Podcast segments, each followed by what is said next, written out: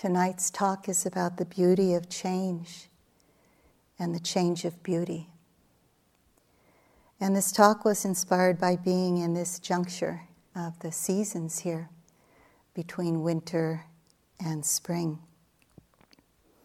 Often people remark to me because I'm from a place where it doesn't have so many changing um, distinctions in the weather that it must be hard for me to come here to the snow or the cold from a place where the temperature stays very mild, actually. usually is in the 70s down at the sea level, maybe the 80s, goes up to the 80s. And people even apologize to me for the weather sometimes. But actually, I quite enjoy the change. Um, it's, it's magical, as I said to many of you at the beginning of my time here. It's funny how it's also relative, too. I call home and I ask my husband, we're always talking about rain or is there enough rain? How's the weather? And he'll say, It's cold. It's in the 60s. And he'll say, How is it over there? And I'll say, It's warm. It's in the 60s. You know, it's just all so relative. I do enjoy the change of the seasons here. I used to come here uh, to this part of the land, of the world, every um, end of fall and beginning of winter to teach the three month course. And even though it was cold and snowy, I, I really loved it. Uh, being in New England is it's something where you can really take in the changing experience of your body to the weather, of the weather itself. And really, there's so many teachings from nature that make its mark in our heart so much more deeply than words do. And um, but we try, you know, we try with words to point out what it is for us that makes a difference, that goes deep into our hearts. Probably, like all of you, when I take a walk, I notice how things are changing around here. I'm struck by the barrenness of the trees and the bushes and how they can look so dead. And, but I know deep inside that there are going to be leaves on them and they're going to burst forth, some of them with blossoms and foliage the stillness of the snow when it's there. Sometimes I notice, just as I did yesterday and the day before when I took a walk, how it becomes the flowingness of water, the movement of water. And um, I love to stand in front of flowing water, so I took some time when I stopped where the flowing streams were going, even though there were little to just stand there where they were flowing so they could flow, their energy could flow through my own body, which is made up of a lot of water, and um, go to the other side of the street or the stream, you know, underneath the street where the big tunnels of uh, where they can the water can flow. The stillness of snow the flowingness of water, the pushing up of the leaves of the bulbs. I saw them just the other day uh, around the driveway as you drive up to the admin office here. From the darkness underground, reaching up to the light, to the warmth. And so, from nothing, you know, just the barrenness of land, a few days ago, I see these leaves of the bulbs coming up through the kind of the hard, the hardness of the soil. And just outside my window, where I, I sit and I, you know, try to think of things to say to you that would make a difference somehow. I just stop every once in a while to look out to the buds that were so small, you know, and every day I see them a little bit bigger a little more fuller. They were just bumps on the branches, and now they're like buds, and they're loosening up and they're getting bigger. And pretty soon they're going to blossom into some flower. I don't know what yet. Maybe I won't be here, but I'll probably see them in the pictures that all the wonderful photographers take of around here. So there's tightness and loosening and opening and blossoming, and that's what we're doing. That's what our hearts are doing here. we have this precious opportunity to take that all in. And as somebody said today, just to tune in, you know, it doesn't have to be words, it can be nature. Just to tune into all that somehow. Our hearts are moving along with that somehow. We don't have to think about it, it really just happens. The beauty of nature, the possibility of transformation. There, there are these promises all around, like this is the nature of things. It's telling us everywhere. This is the nature of things to open, to blossom, to bear fruit. It's telling us all around us and within us and we have a chance to listen deeply to those messages. When we can be truly honest and clear and not obsessed by the old habit patterns of mind that kind of we drown in sometimes, and it happens, we see that this is true, that there is a possibility for transformation. We're not always in those places of obsession those um, kind of potholes of the mind, those uh, cow paths of the mind, as I one of my yogi friends called them. It's often hard, I know that from my own practice. But I often have to remember to and, and believe for each one of you when you can't believe it yourselves, or support you when you believe it that we wouldn't be here if we didn't believe in transformation. There's something deep within us that knows that it's really, really possible. The heart can blossom with wisdom. Liberation is possible for us. If we didn't believe it, we wouldn't be here.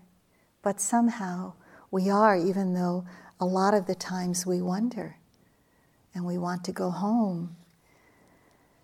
And we are going home. The home that is really beyond the home that we call wherever we live or with our families. So, yes, I, I do want to acknowledge the shame and the sadness and the self judging and the feelings of humiliation and the ways we feel inadequate and on and on. You know, it's such a different mix for each one of us. But each one of us, in our own ways, has bits and pieces of that, some more than the other, depending on what the karmic unfolding is for us in the moment. But somewhere in between or beneath, or that we can sense is beyond, maybe just beyond the bend there, we know that the potential for awakening, the greater potentials for us are there. Sometimes we consciously believe it, sometimes it's unconscious, but we still keep going. We have this uncanny faith that even all this can change, this uh, lack of faith in ourselves, this fear. We have this uncanny faith that it can change, that transformation is possible. We're not always caught in the default setting of the mind. You know, that those habit patterns that come around over and over again. Those of you who've been here for a while see that the habit patterns come, but we're often not caught. There's a possibility of just being able to see it with the space that comes with mindfulness. We're not fueled or fed by it.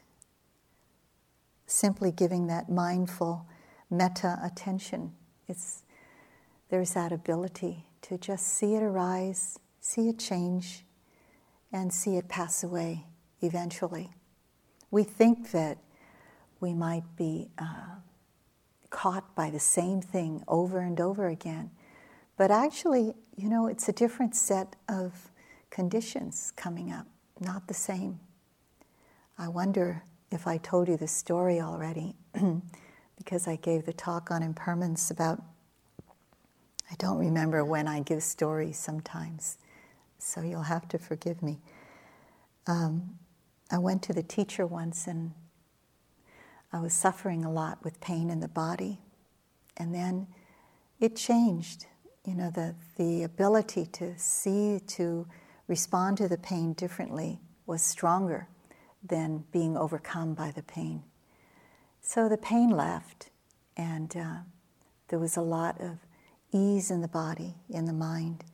When I left that retreat, at the end of the retreat, I asked the teacher, Will this ever come back again? And he said, No, it will never come back again. And that was the, you know, the hell realm retreat for me. That was a really hard retreat. And the next long retreat that I did with him four years later, it came up with even that pain or a pain, the pains came up with even more rigor. And it was very, very difficult. And I went to him and I said, You told me that there wouldn't be this pain again, you know. And I was like giving him a little bit of, you know, my own, uh, you told me. And he said, Oh no, he said, that isn't that, that pain before. This is a different pain.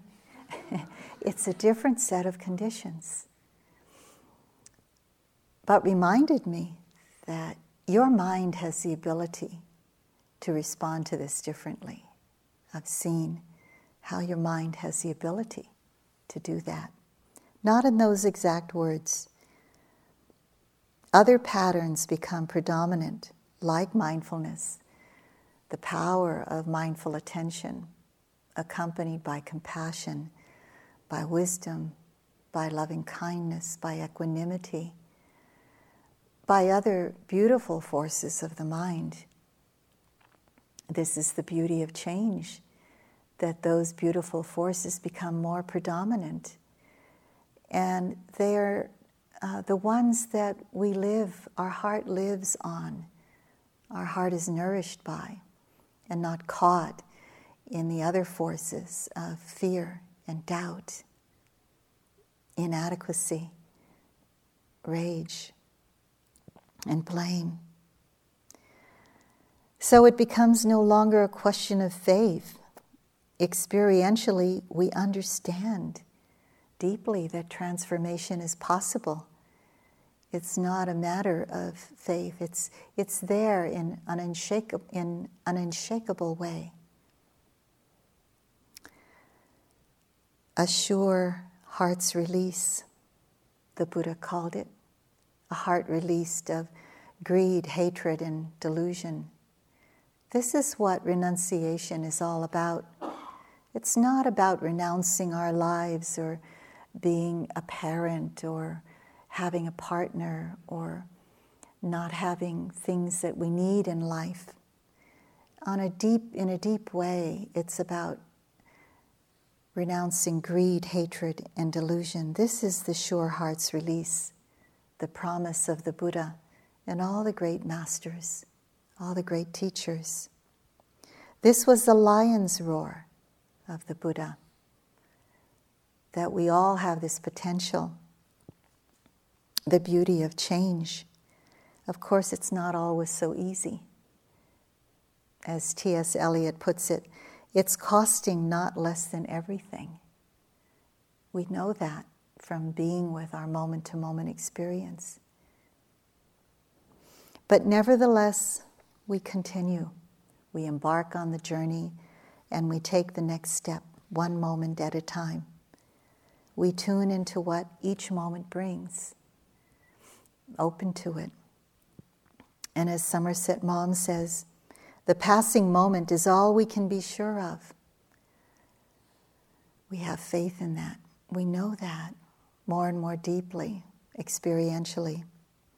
He says it is only common sense to extract the utmost value from it. Only common sense to extract the utmost value from it. One of the people I came across in my Dharma um, path, a yogi, said, You know, this Dharma, the Buddha's teaching, is just advanced common sense. Nothing more than that. it makes so much sense. It's not a blind belief. It's like seeing what's true and going for that. Seeing what gives our heart's energy to keep opening, gently but clearly, to the truth of how things are, and accepting it with more courage, with more compassion, knowing what is onward leading, and turning our hearts and minds in that direction.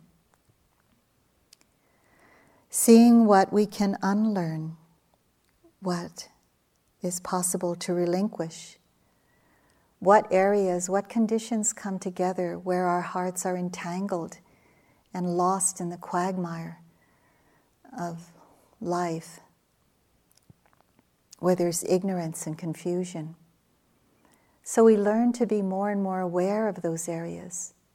More and more as we continue on the path, we not only become aware of greed and hatred, which are so much more predominant or easily seen than ignorance and delusion, but more and more of you, of us, are seeing where there is confusion, delusion, ignorance, and waking up to that before it turns into greed or hatred. You know what I'm talking about for those of you who have seen that. The beauty of change is that we see what's really possible. It's not always all of a sudden. Mostly, it's bit by bit, little by little. It's kind of like it happens all of a sudden that we wake up and we see, oh, we understand what life is all about. When the, when the Dalai Lama was asked, um, Do you feel like you're making progress in your practice? Do you feel like you've you come a long way? And the Dalai Lama said, uh, You know, when I look back a year, I don't see much progress. When I look back five years, maybe a little, little bit, he said with his hands, little bit.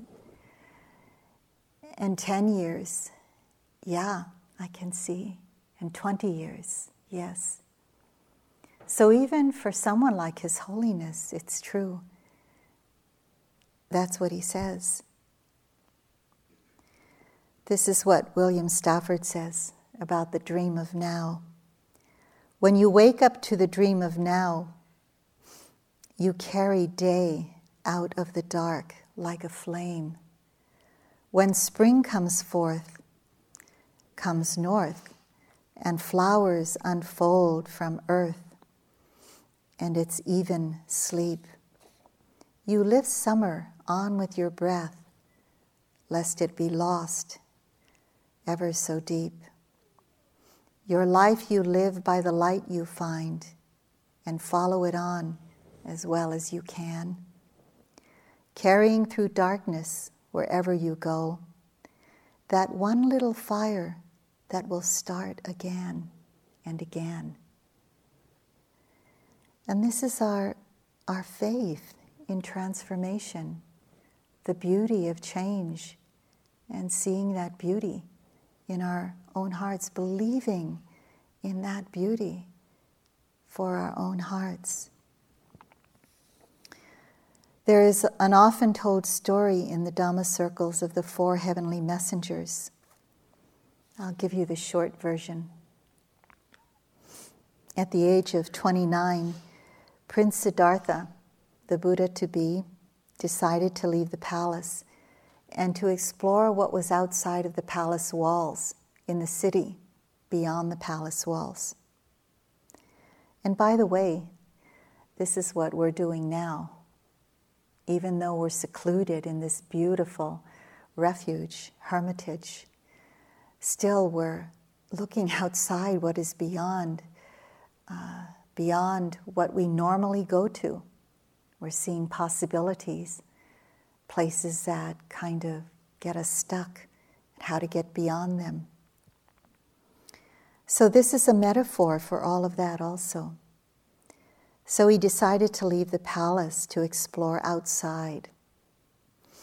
He was overly protected in his life by his father, the king.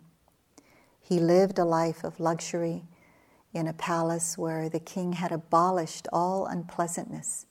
He was surrounded by uh, beautifully scented flowers, by people who were young and beautiful. No old age, sickness, or death was around him. All unpleasant sights and sounds were removed. So, as he rode outside of the palace into the city, accompanied by his charioteer, Channa, he encountered an old person bent over, wrinkled skin, brittle bones, sagging. A sick person suffering greatly with disease. A corpse lying lifeless on some kind of a, a wooden pallet with people around the corpse wailing and crying.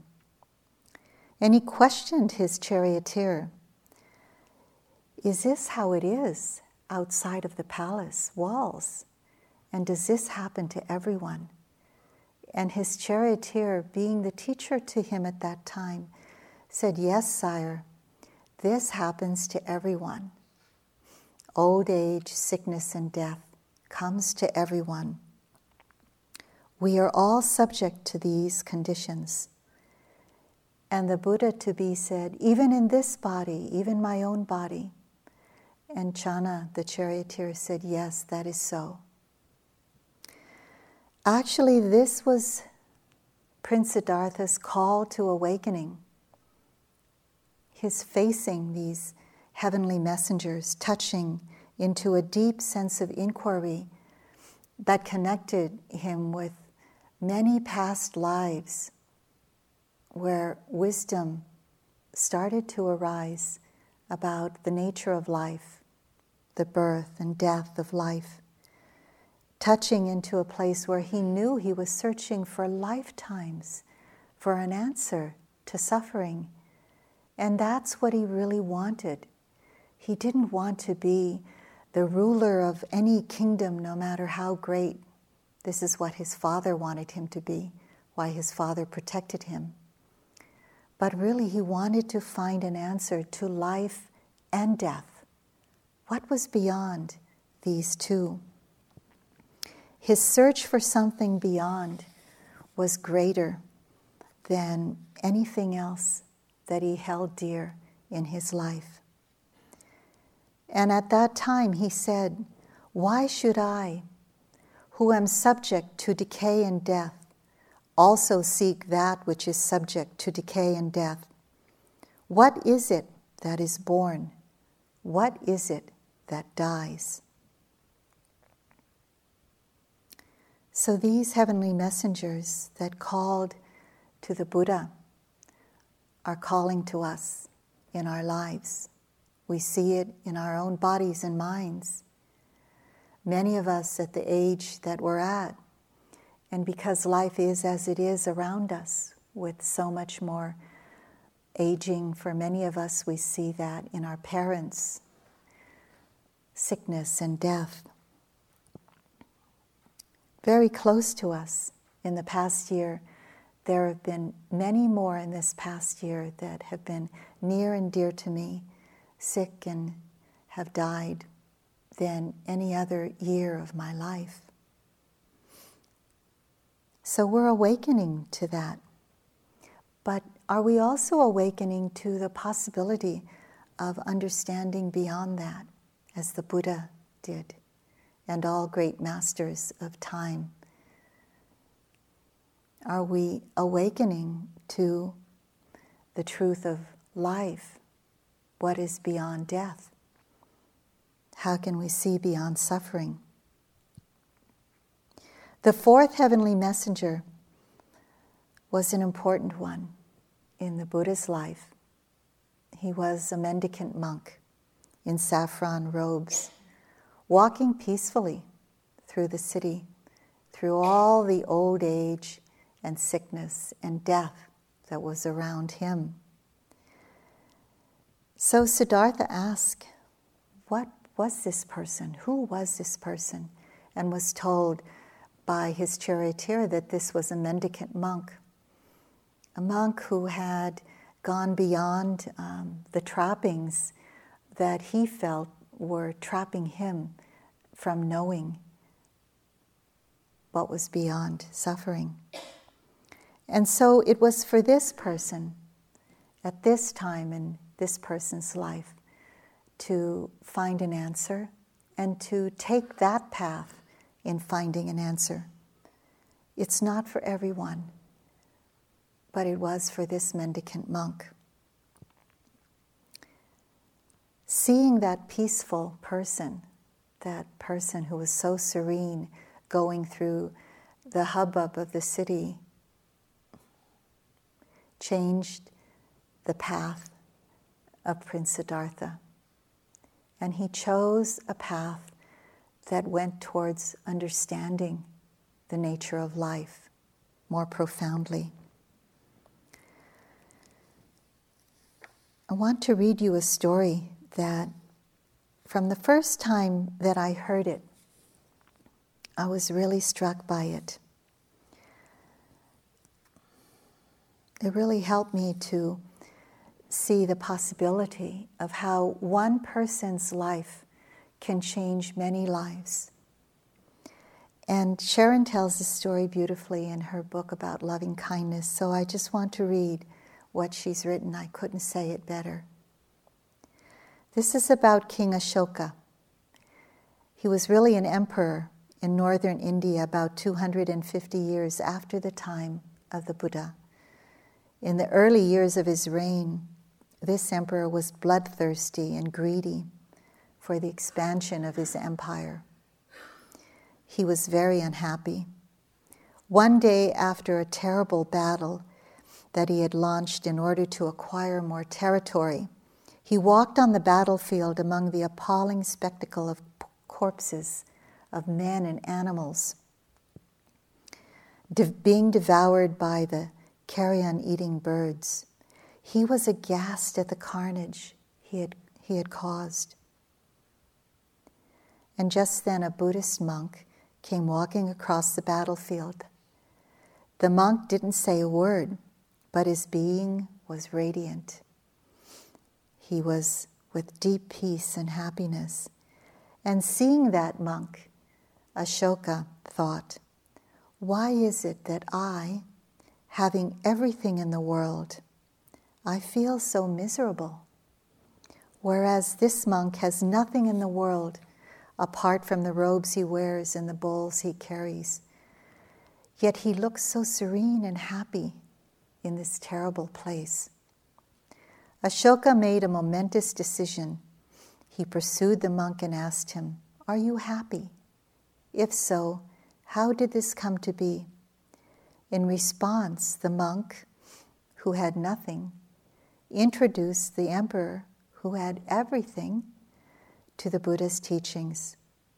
As a consequence of this chance encounter, Ashoka devoted himself to the practice and study of the Buddha's teachings and changed the entire nature of his reign. He stopped waging wars. He no longer allowed people to go hungry he transformed himself from a tyrant into one of history's most respected rulers. His son and daughter carried Buddhism from India to Sri Lanka, where Buddhism took root, and from there it went on to other countries Burma, Thailand, Tibet, Japan, Korea, etc. Our access to these teachings today, so many centuries and cultural transitions later, are because of the direct result of his ability to see the peacefulness of that radiant, serene being walking across the field of torture and um, that kind of terror with a heart open and the ability to continue his life. One person's serenity changed the course of history and delivered us to the Buddhist path of happiness. I remember uh, my first time when I went to Burma, quite a few years ago now. I went to be temporarily ordained. I, I knew that uh, lifetime ordination was not for me. I'm a mother and grandmother and all of that, family life. I'm devoted to having a family life and being liberated within that kind of dukkha, so to say we went to stay with um, a Buddhist family who had a B&B. They still have a B&B there, of course. And it was wonderful to be with them. And on the first morning, the uh, woman of the household, who's a benefactress to some of the monasteries in the area, asked us if we would like to offer um, food to the monks who are coming around on alms round in the morning. And so I, I said, yes, I would love to. And so I went out there with the others who were there. And she had prepared the rice and all the things, the curries that we would give to them. So we go out there with the, in the respectful way um, to put something over, over our, um, to put our shawls on in the particular way to stand on the street and take our shoes off and wait with bare feet until the monks come by. And so, as the monks came around the corner, just seeing them in their saffron robes come around the corner so serenely in the dawn light, it really just brought these tears of happiness to my eyes to see how there are people in the world who are practicing in this way, like you all, who are bringing the teachings and the understanding of the Dharma, the truth of life, to that kind of depth. The serenity and the radiance of those monks as they came around the corner, and just seeing their robes flutter a little bit in the light wind of the morning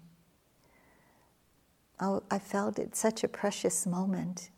And then being able to mindfully take, I was given the rice, mindfully take and give a spoonful of rice, a kind of um, big spoonful of rice to each one. It was so inspiring to watch as they mindfully took it. And that kind of peace and that kind of serene demeanor and that presence that I saw, not only in them, but as I went to the monastery that they came from to practice, the nuns and the lay women and the lay men who were there practicing, it really touches your heart and you see the possibility. Sometimes when it's so hard for me on the cushion, I remember that. I hearken back to those days and remember how people are walking in the morning to their place in the hall, or from the hall to the eating hall. We walked in a line together. And um, it comes back to me, that peacefulness. And the body and mind are there again. We don't have to be victims of the circumstances of our life. It helps us to understand deeply how our own lives can transform. We can be agents of change, like King Ashoka. Maybe not in that degree, but the little ripples that go out from our own hearts touch people very near us. Some of you have your own wonderful stories of how it's changed others that I've heard.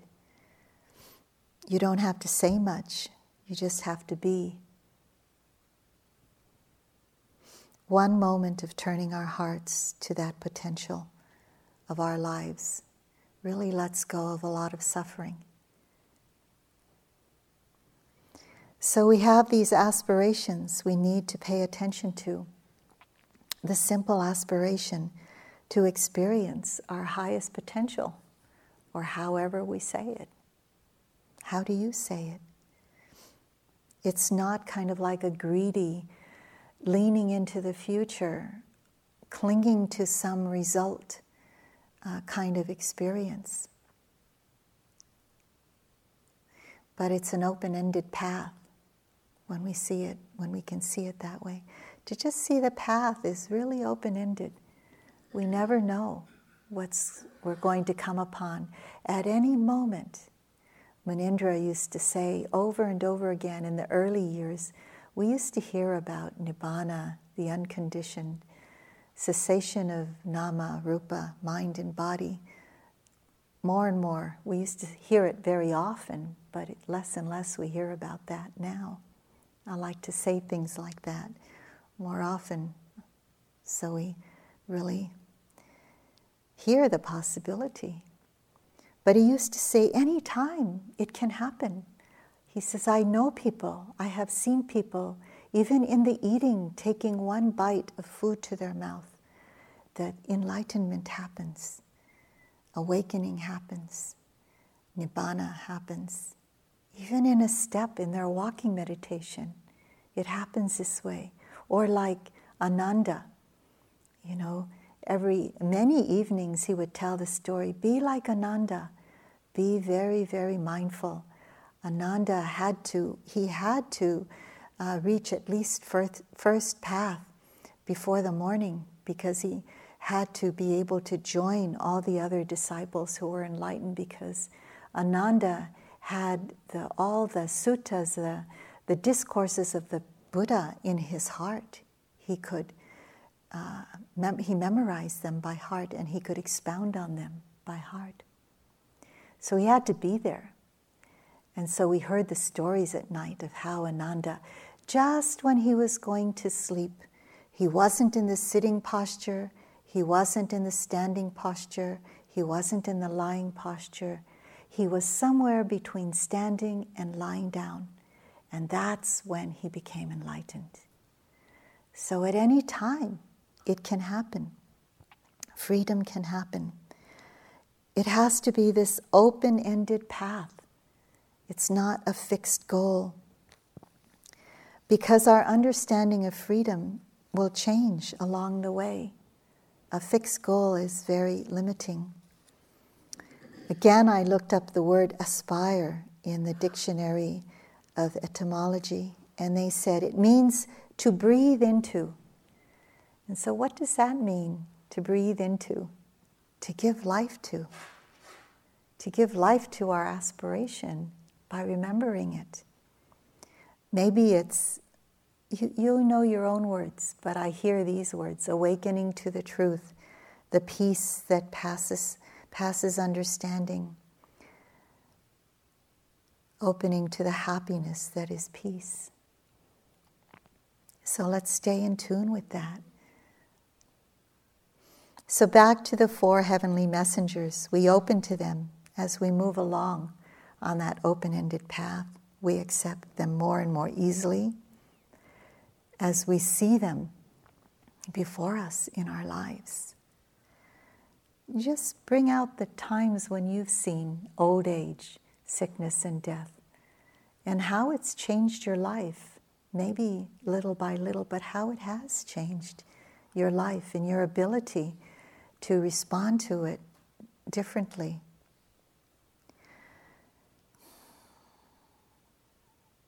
It stands out for me a lot these days old age, sickness, and death aging, seeing the elderly. I really, um, I treasure my connection with the elderly. You know, I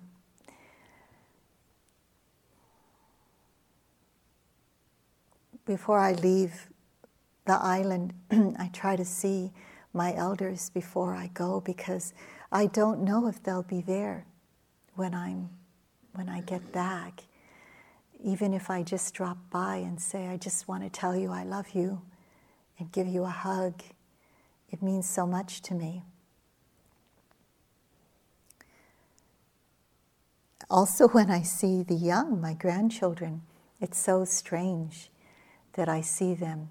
It's like, it's a little bit like a magical trick. I just see their faces age and how they will someday grow old and die. How will it be for them? You know, the mind always goes to that. It stands out for me a lot. The Buddha said there are these five facts that one should reflect upon often, whether one is a woman or a man, a lay or ordained person. Which five? So the first one has to do with aging. I'm subject to aging, have not gone beyond aging. This is the first fact that one should reflect on often, whether one is a woman or a man lay, or ordained. Now, based on what line of reasoning should one often reflect that I am subject to aging, have not gone beyond aging? There are beings who are intoxicated with a typical youth's intoxication with youth. Because of that intoxication with youth, they conduct themselves in a bad way in body, in speech, and in mind. But when they often reflect on that fact, that youth's intoxication with youth can either be entirely abandoned or grow weaker. It's a, it's a growing wisdom in their hearts. Now, a disciple of the Noble Ones considers this I am not the only one subject to aging who has not gone beyond aging. To the extent that there are beings, past and future, passing away and re arising, all beings are subject to aging, have not gone beyond aging. When he or she often reflects on this, the factors of the path take birth. He or she sticks with that path, develops it, cultivates it, as he or she sticks with that path, develops it and cultivates it, the fetters are abandoned, the obsessions destroyed. That's the first contemplation on aging. And the Buddha goes through all of the aging, illness, and death, and the understanding of karma in that way. I want to uh, read you the poem, poem of Ambapali. This was from the Psalms of the Sisters, the Therigatha. This woman was astonishingly beautiful. She was so beautiful, she was named the chief courtesan of this great city called Vesali in the time of the Buddha. In time, she built a hermitage on her land and gave it to the Sangha, to the Buddha's uh, disciples, and to the Buddha. So Ambapali was very beautiful, but she was growing old, and things were happening to her body that she wrote about, not dissimilar to the um, meditation on the 32 parts of the body. So, this is actually a meditation, and I want to read you part of it, but not all of it, because it's quite long. Some of it can be humorous too. The purpose of the poem is to jolt the listener into understanding one's own transience. She says, My hair was black and curly the color of black bees. Now that I am old, it is like the hemp of trees. This is the teaching of one who speaks the truth. It was thick as a grove, and I parted it with a comb and pin. Now, because of old age, it is thin, very thin. This is the teaching of one who speaks the truth. My eyebrows were crescents painted well. Now they droop and are wrinkled as well. This is the teaching of the truth. My eyes flashed like jewels, long, black. Now they don't make anyone look back. this is the teaching of one who speaks the truth. My teeth were beautiful, the color of plantain buds. Now, because of old age, they are broken and yellow. This is the teaching of one who speaks the truth. My neck was beautiful like a polished conch shell. Now, because of old age, it bends and bows. This is the teaching of one who speaks the truth. My hands were beautiful, set off by rings gold as the sun. Now, because of old age, they are like radishes or onions. this is the teaching of one who speaks the truth. My thighs were beautiful, like an elephant's trunk. Now, because of old age, they are like bamboo stalks. this is a teaching of one who speaks the truth. My feet were beautiful, delicate, as if filled with cotton.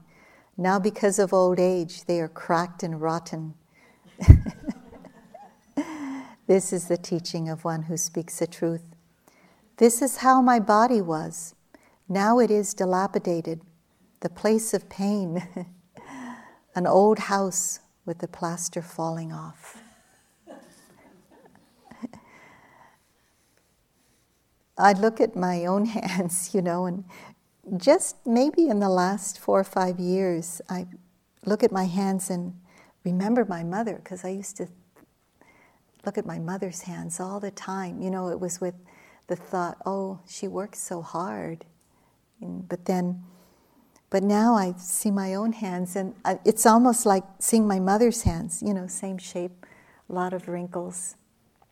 Nothing helps, you know. you could get the most expensive lotion, you know, it just doesn't help. you could wear gloves, doesn't help. Even the Buddha did not deny old age. He said, I am old, worn out, like a dilapidated cart held together with thin straps. That, those are his words. I am subject to aging, not gone beyond aging. It's a wonderful reflection. I'll offer the reflections tomorrow in the morning. I'm subject to illness, not gone beyond illness.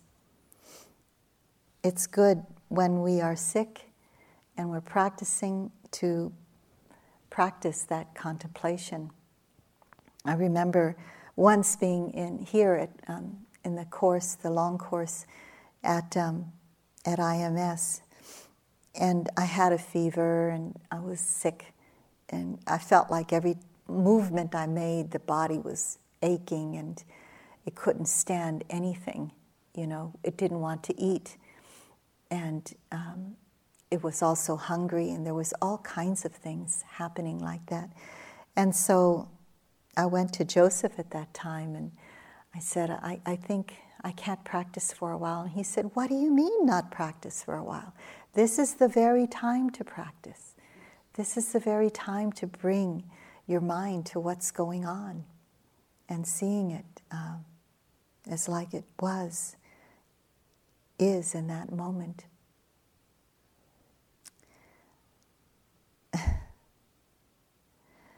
I am subject to illness, have not gone beyond illness.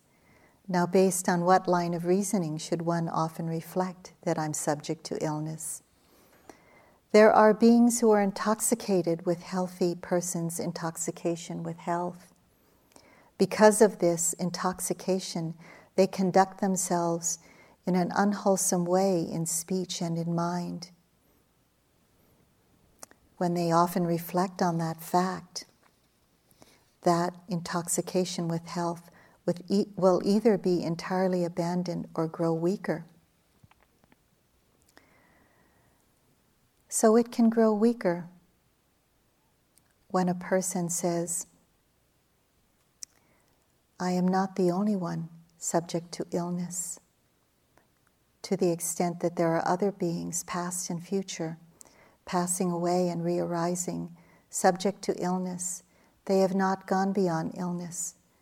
When he or she often reflects on this, the factors of the path take birth one develops that path, cultivates it, and the fetters are abandoned, the possess- obsessions destroyed.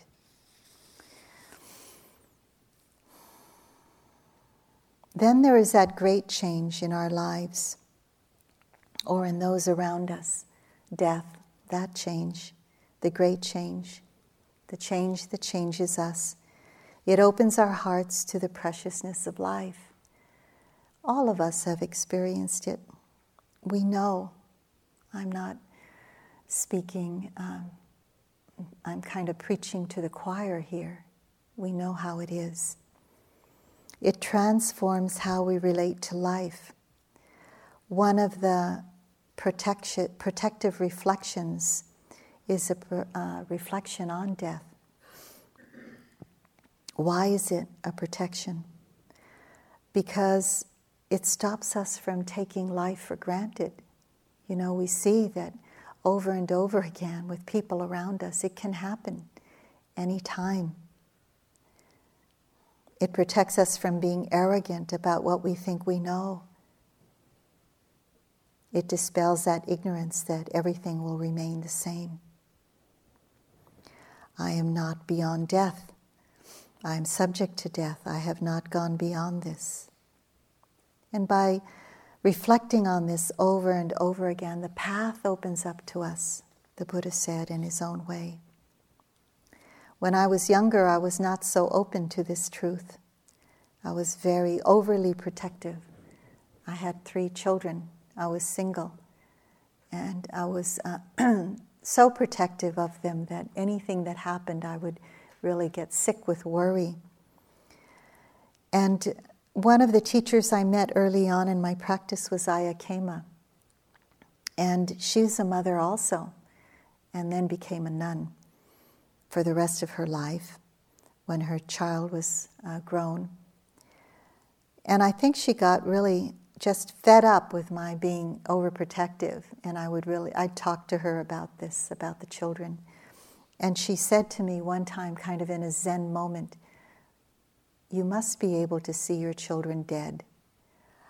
I didn't like her for a long time after that. You know, I just, I thought, oh, I, this is not my teacher, but really, I thought of that over and over again. And actually, I was working in a cemetery at that time in the office. And my own daughter, the youngest one, would come home with pictures, you know, of me standing next to a body in a casket. And I'd say, Well, why did you draw that? And she said, Oh, my teacher said to ask me to draw a picture of what my parent, my mother did. And I thought, geez, it's like my kindergarten child can draw this picture and face it, and I can't, you know? and I just thought I really have a lot to learn from this facing it, you know, just over and over again. I told a story earlier of how it was hard for me when I would see a lot of children die in the community, and I just couldn't take it. I, one time I just had to leave the office and go to the, the valley, the Iao Valley nearby, and sit on a rock and put my feet in the river. Carlos Castaneda, a writer and whose teacher was Don Juan, there's a story about him being at a restaurant in Marin County. A small group of people sat around his table, and someone nearby heard him uh, talking with the people at his table. And one of the persons asked him something like, um, I want to lead a spiritual life. What do you suggest? And the person listening thought that he was going to answer something like, Oh, go to this shaman you know, take these mushrooms or whatever was the thing of the day, and you, you'll open your mind and you'll see what a spiritual life is. But he didn't say that. He said, if you want to live a spiritual life, know that everyone you, you see today will someday die. Everyone that you encounter in your life today will die. It's sobering, but it's also opening. When we ex- accept the profundity of that, we live our lives with less fear because we're, we're less afraid of the fact of death. We're more courageous about it. It becomes clear to us what's important in our lives. Again, this is from uh, Don Juan to Carlos Castaneda that Carlos wrote about. This is about what's important to us. Death is your eternal companion. It is the hunter, and it is always at your left, at an arm's length. It has always been watching, and it always will until the day it taps you. How can you feel so important when you know death is stalking you? The thing to do when you're impatient is to turn to your left and ask advice from your death. An immense amount of pettiness is dropped if your death makes a gesture to you, or you catch a glimpse of it, or if you just have the feeling that your companion is watching you. The fact of your death is never pressed far enough. It is only it is the only wise advisor that you have. And whenever you feel that everything's going wrong and you're about to be annihilated, turn to your death and ask if that's so. Your death will tell you that you're wrong, that nothing matters outside its touch. Your death will tell you, I haven't touched you yet. To ask death's advice is to drop the cursed pettiness that belongs to men and women that live their lives as if death will never tap them. This really pierces my heart. Of course, there are those we hold dear that leave us, pass on to another reality. There is sadness and death, and we feel it. It's like a big wave sometimes. We can't breathe for a few moments. Sometimes it's more gentle. We're human, we have feelings. Loss is painful. So when death is around us or close to us, I remember when Munindra died and when my mother died. Munindra used to tell me before, you are the flesh and blood of your mother. That's why mothers are so important. And when your mother dies, you'll feel it really clearly. And I did. And it was like a shock wave.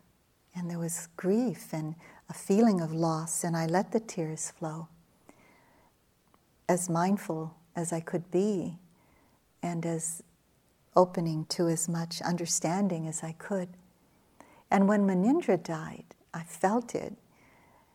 The waves go through the infinite air. I didn't even know he had died, really, but I knew he had died, really. And it was like I couldn't breathe. It was like a big wave had hit. So, of course, I'm going to tell you about the Buddha's death in a minute, but I wanted to tell you about this first because it gives a balance. There's a well known story about a Tibetan Buddhist master whose son died suddenly from illness. Hearing him weep unconsolably, the disciples came and confronted him with their surprise. You taught us that all is an illusion and that we should not be attached. They also admonished him, Why are you weeping and wailing? And the Master answered immediately, Indeed, all is an illusion, but the loss of a child is a most painful illusion. And so we understand and hold this paradox of life. When the Buddha was about to die. He called all of his disciples around him to let them know. And Ananda took it really hard. He went to his lodging, it is said. I'll read to you from the sutta, the Mahaparinibbana Sutta. And the Venerable Ananda went into his lodging and stood lamenting, leaning on the doorpost. Alas, I am still a learner with much to do, and the teacher is passing away, who was so compassionate to me. Then the Lord inquired of the monks where Ananda was, and they told him. So he said to a certain monk, Go, monk, and say to Ananda from me, Friend Ananda, the teacher summons you. Very good, Lord, said the monk, and so he did.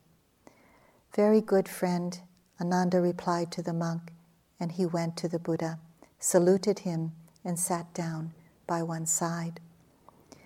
And the Buddha said, Enough, Ananda.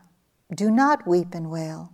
Have I not already told you that all things pleasant and delightful are changeable? Subject to separation and becoming other. So, how could it be, Ananda, since whatever is born, become, compounded, is subject to decay? How could it be that it should not pass away? For a long time, Ananda, you have been in the Tathagata's presence, showing loving kindness in act of body, speech, and mind, beneficially, blessedly, wholeheartedly, unstintingly. You have achieved much merit. Ananda, make the effort, and in a short time you will be free of all the corruptions. The Buddha could see that with his, with his omniscient eye. And at his death, the Buddha said to all the disciples, those who were around him, Now, bhikkhus, I declare to you, all conditioned things are of a nature to decay, to die. Strive on untiringly. These were the Tathagata's last words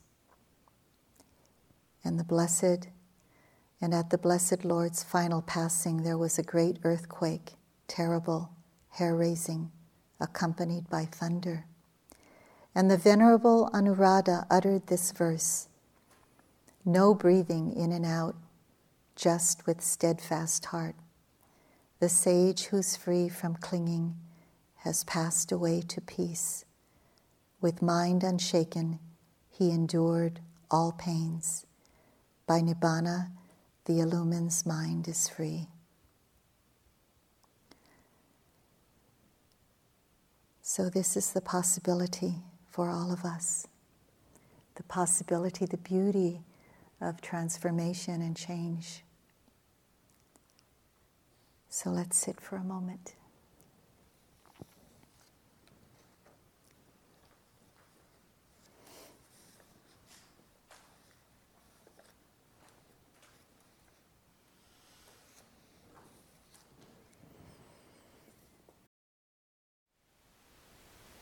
Thank you for listening.